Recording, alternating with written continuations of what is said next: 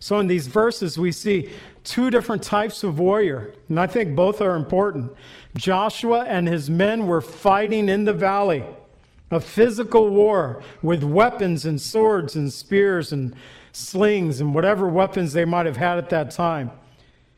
There was physical warfare going on, but Moses, Aaron, and Hur, they fought atop of the hill with prayer as their weapon, making intercession for them. And both were necessary for victory to take place. You're looking too far for that need you have inside. You're on a big merry-go-round, and it's taking you for a ride. You've got to let go and let God.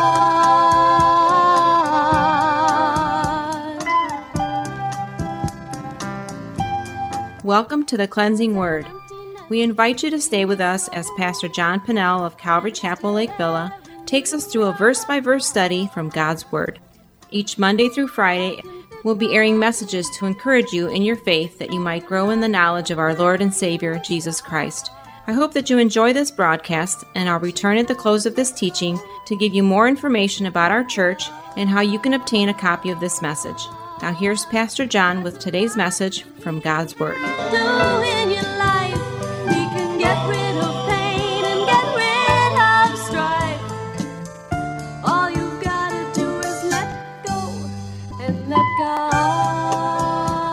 Well, we welcome those who are with us tonight and also those who are listening on WLGS Radio, those who are watching through social media.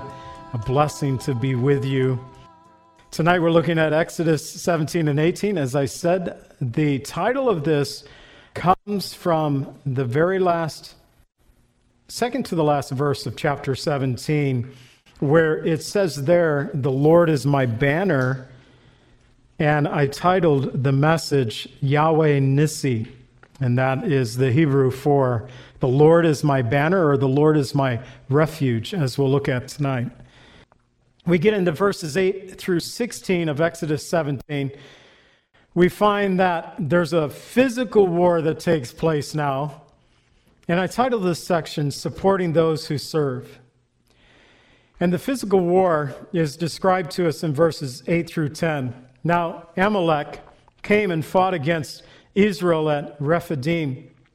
And Moses said to Joshua, 'Choose us some men and go out and fight with Amalek. Tomorrow I will stand on top of the hill with the rod of God in my hand.'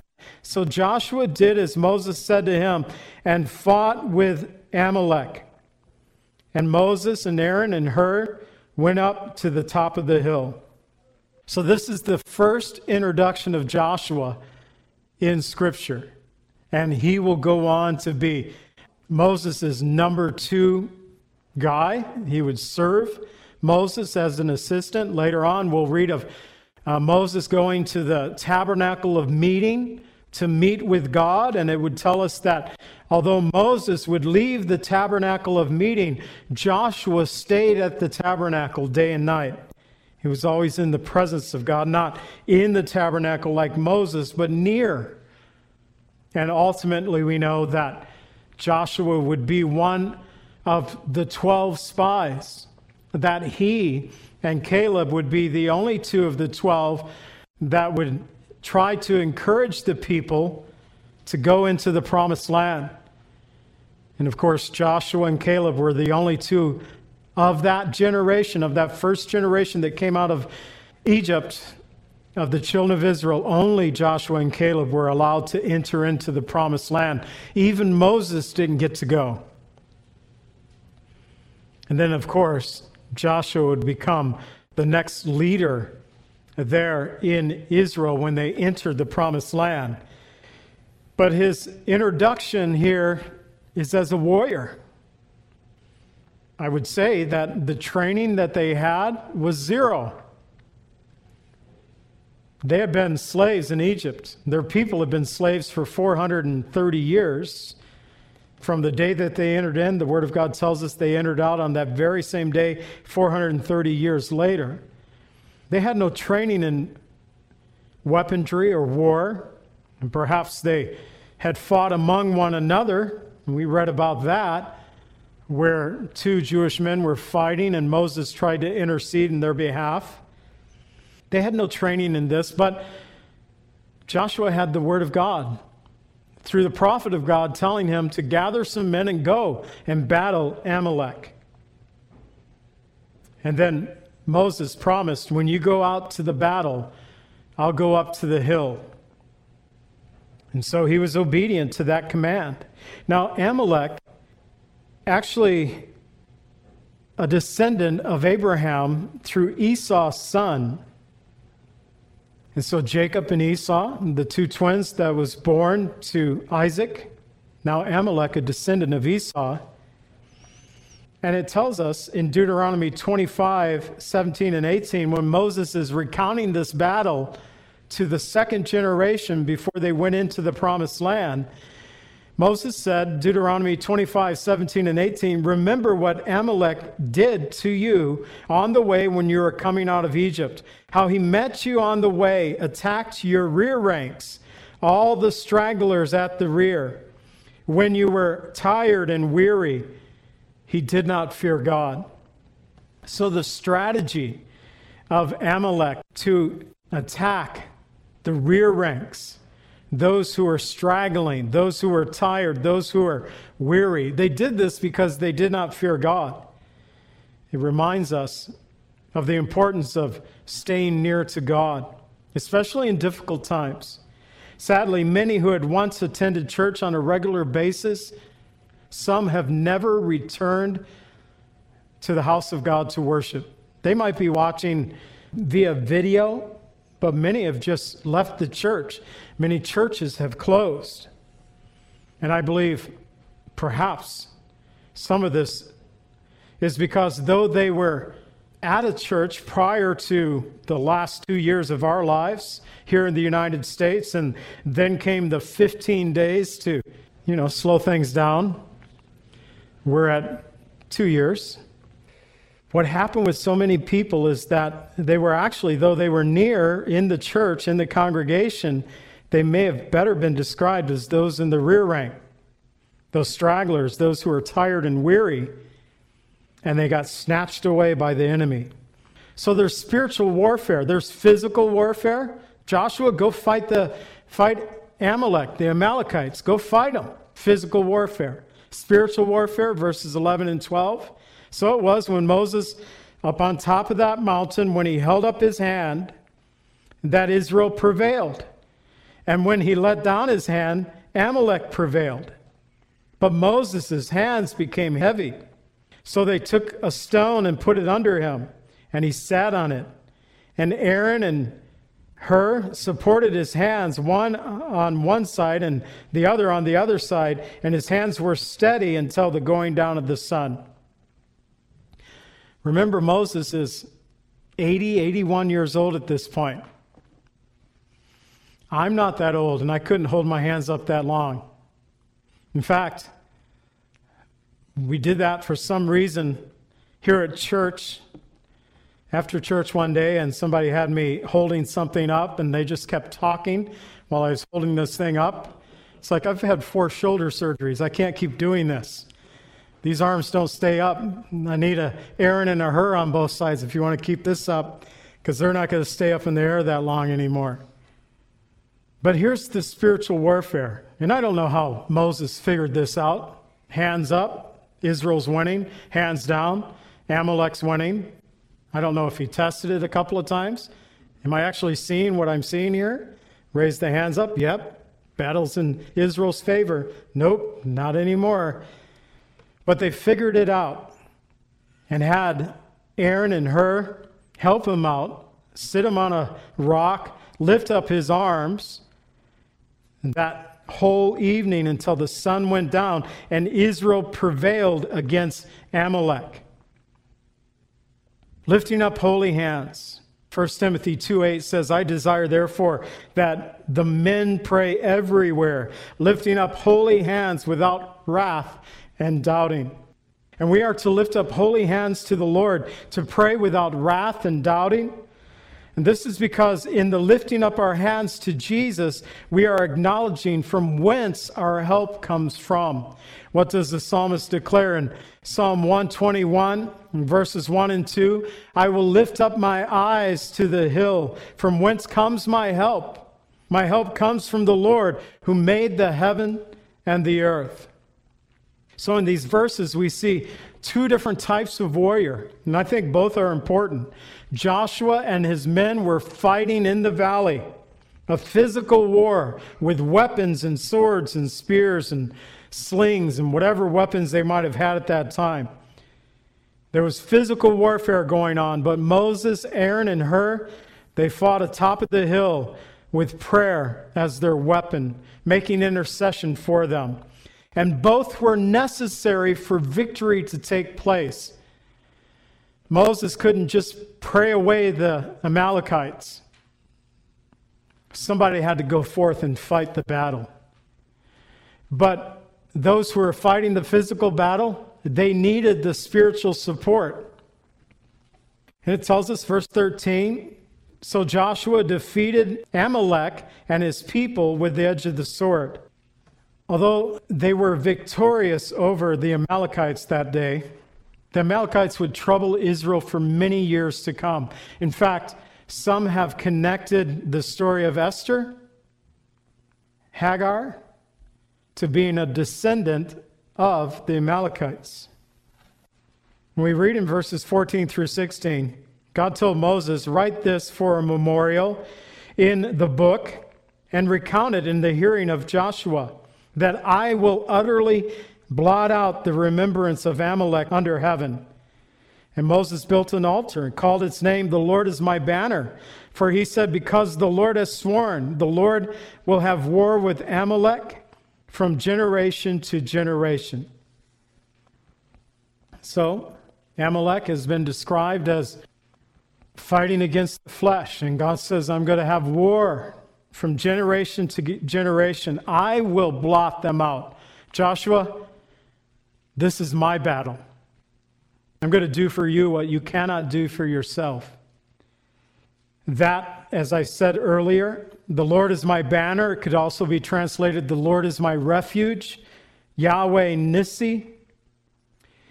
This is because God promised to war against the Amalekites from generation to generation until they were utterly defeated. And this would take years. We know that King Saul would fail when the Lord commanded him to do battle against the Amalekites. He would fail in that battle and he would lose his kingdom because of it. So the noun Nissi, it's derived from the Hebrew word nis, which means banner or to flee for refuge. And so we have the banner in the sense it could refer to a standard or a pole that we see even today in marching armies and such where they hold their banners. Maybe it's an American flag, a Ukrainian flag, or a Russian flag. Even within the groups, you might have your own insignia, the standard of which you come under. But they combine this Nissi with Yahweh. It's Yahweh is my banner. Yahweh is my refuge. It is God who becomes that banner of encouragement to give us hope. The importance of spiritual and physical warfare. It caused me, in closing out this, I pulled up a story that I put together several years ago when I was reading through the account of Charles Finney. I actually read the book that he wrote about the revivals that took place in the late 1700s, early 1800s, here in the United States. It's known as the Great Awakening, where people were saved through the ministry of Charles Finney, with 85% of the people coming to faith under Finney remaining faithful to Jesus Christ. People who might come forward at a Billy Graham, Franklin Graham, Greg Laurie crusade, but what's the percentage of those who remain faithful, even a month or a year, not to say 10 years later? Oswald Smith wrote of Finney, he always preached, and so this was an eyewitness account, He always preached with the expectation of seeing the Holy Spirit suddenly poured out. Until this happened, little or nothing was accomplished. But the moment the Spirit fell upon the people, Finney had nothing else to do but point them to the Lamb of God. He was just waiting for the Spirit to do his thing. And when the Spirit poured out, Finney just said, "The Lamb of God this way. Behold, the Lamb of God." We spoke on that this past Sunday, who takes away the sin of the world. And yet the author goes on to describe what happened 2 or 3 weeks before Finney came into an area to preach. There was a man named Daniel Nash. Along with few others, he would show up to cover that area in prayer. Often he would rent any place that he could find. Sometimes it would be a cellar in a basement. Not the greatest place to be, but they would cover that area in prayer. For example, in Rochester, New York, where over 100,000 people were soundly converted, Finney stated himself, "The key which unlocked heaven was Father Nash, Abel Clary, and other unnamed folk who laid themselves prostrate before God's throne and besought him for a divine outpouring." Some have been called to the battle, to be in the valley, to fight with the weapons of warfare, while others have been called to the hilltop, to lift up their hands to the Lord in prayer for those who are in the valley. But both are important. Like with Moses and Joshua, Aaron and Hur, or Finney and Daniel Nash, whether in the valley or on top of the hill, we're all to engage in the battle where Jesus has already won the victory, but we're to be part of that battle. And may it be our thirst for God would be that we would come to the rock that has been struck, Jesus Christ, that he might provide for us the living water that he has promised us, that out of our hearts would pour rivers of living water, that we would come under the banner of Yahweh Nissi, the Lord is my refuge, knowing that Jesus Christ on the cross defeated sin, that we might be saved. When we get to Exodus 18, it begins with a family reunion. And we learn in verses 1 through 6 that Jethro, the priest of Midian, Moses' father-in-law, heard of all that God had done for Moses and for the children of his people, that the Lord had brought Israel out of Egypt. Then Jethro, Moses' father-in-law, took Zipporah, Moses' wife, after he had sent her back, with her 2 sons, of whom the name of one was Gershom, for he has said, "I have been a stranger in a foreign land." And the name of the other was Eliezer, for he said, "The God of my father was my help and delivered me from the sword of Pharaoh." And Jethro's, Moses' father-in-law, came with his sons and his wife to Moses in the wilderness, where he was encamped by the mountain of God, there by Mount Horeb. And it was told Moses, verse 6, "I, your father-in-law, Jethro, am coming to you with your wife and her 2 sons with her." Moses, we've already learned that he had 2 sons, but this is the first time that we get both of the names. We've already learned about Gershom in Exodus 2:22, his firstborn son, where he named him, "I've been a stranger in the foreign land." He was talking about the land of Midian, where he had spent 40 years of his life. And there, no doubt, had 2 sons, but now we learn the name of the second son, Eliezer, which means "the God of my father was my help, because I've been delivered from the sword of Pharaoh." So they came to the mountain of God.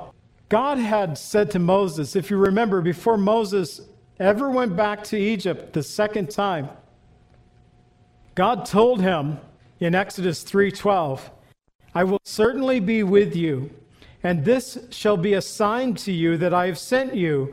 When you brought the people out of Egypt, you shall serve me on this mountain."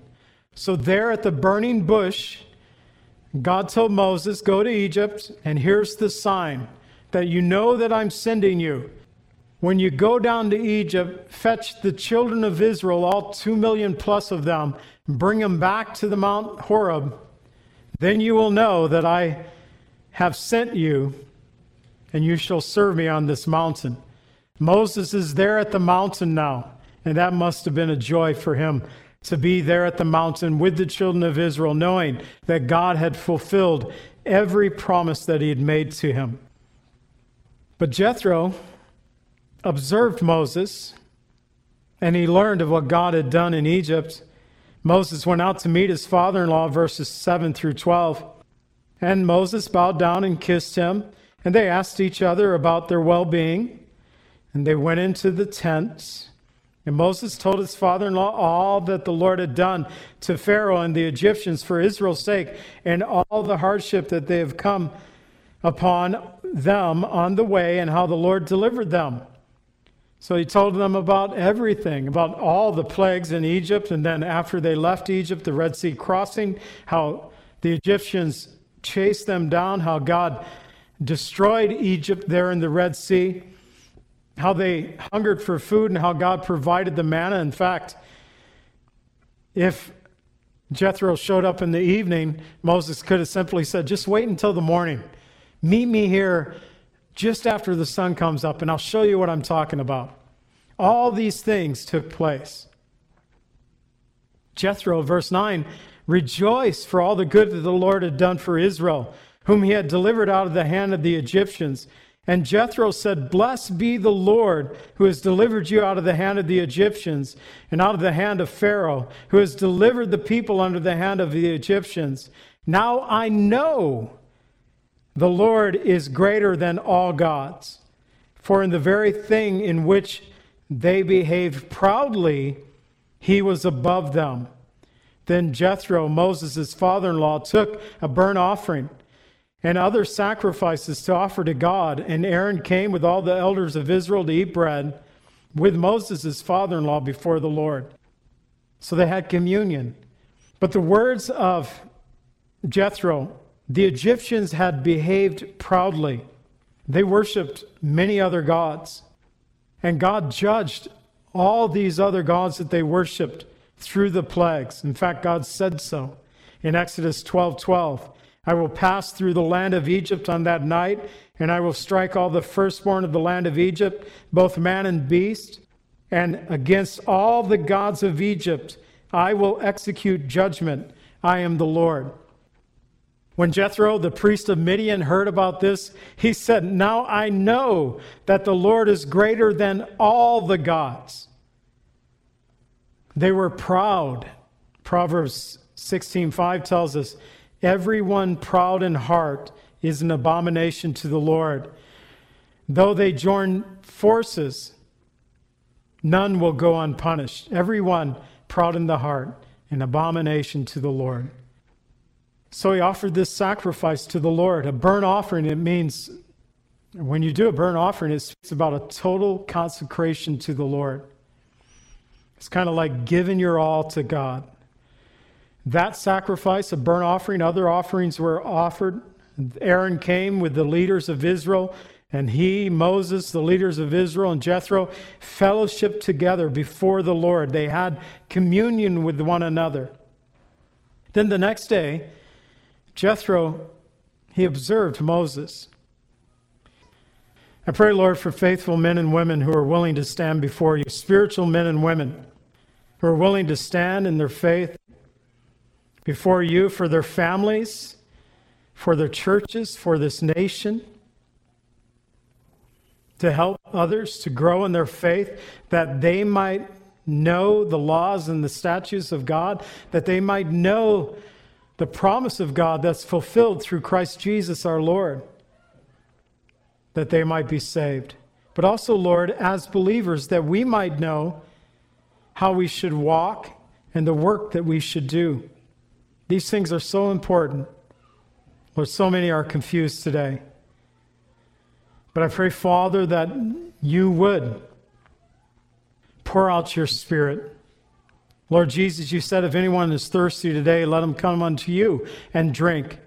And out of their hearts will flow rivers of living water. And John would make commentary of that passage from John chapter 7 saying, this he spoke of the Holy Spirit. Father, we need an outpouring of your Spirit today. We thank you for these lessons, Lord. We pray a blessing upon us. Lord Jesus, come. We pray in the name of Jesus. Amen.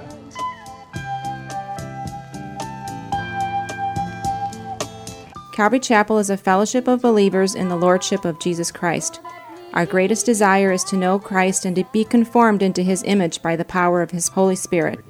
If you would like more information about Calvary Chapel, or if you would like a copy of today's message, please contact us at 847-265-0646. That's 847-265-0646. Thank you so much for joining us today, and may the Lord richly bless you as you worship Him today.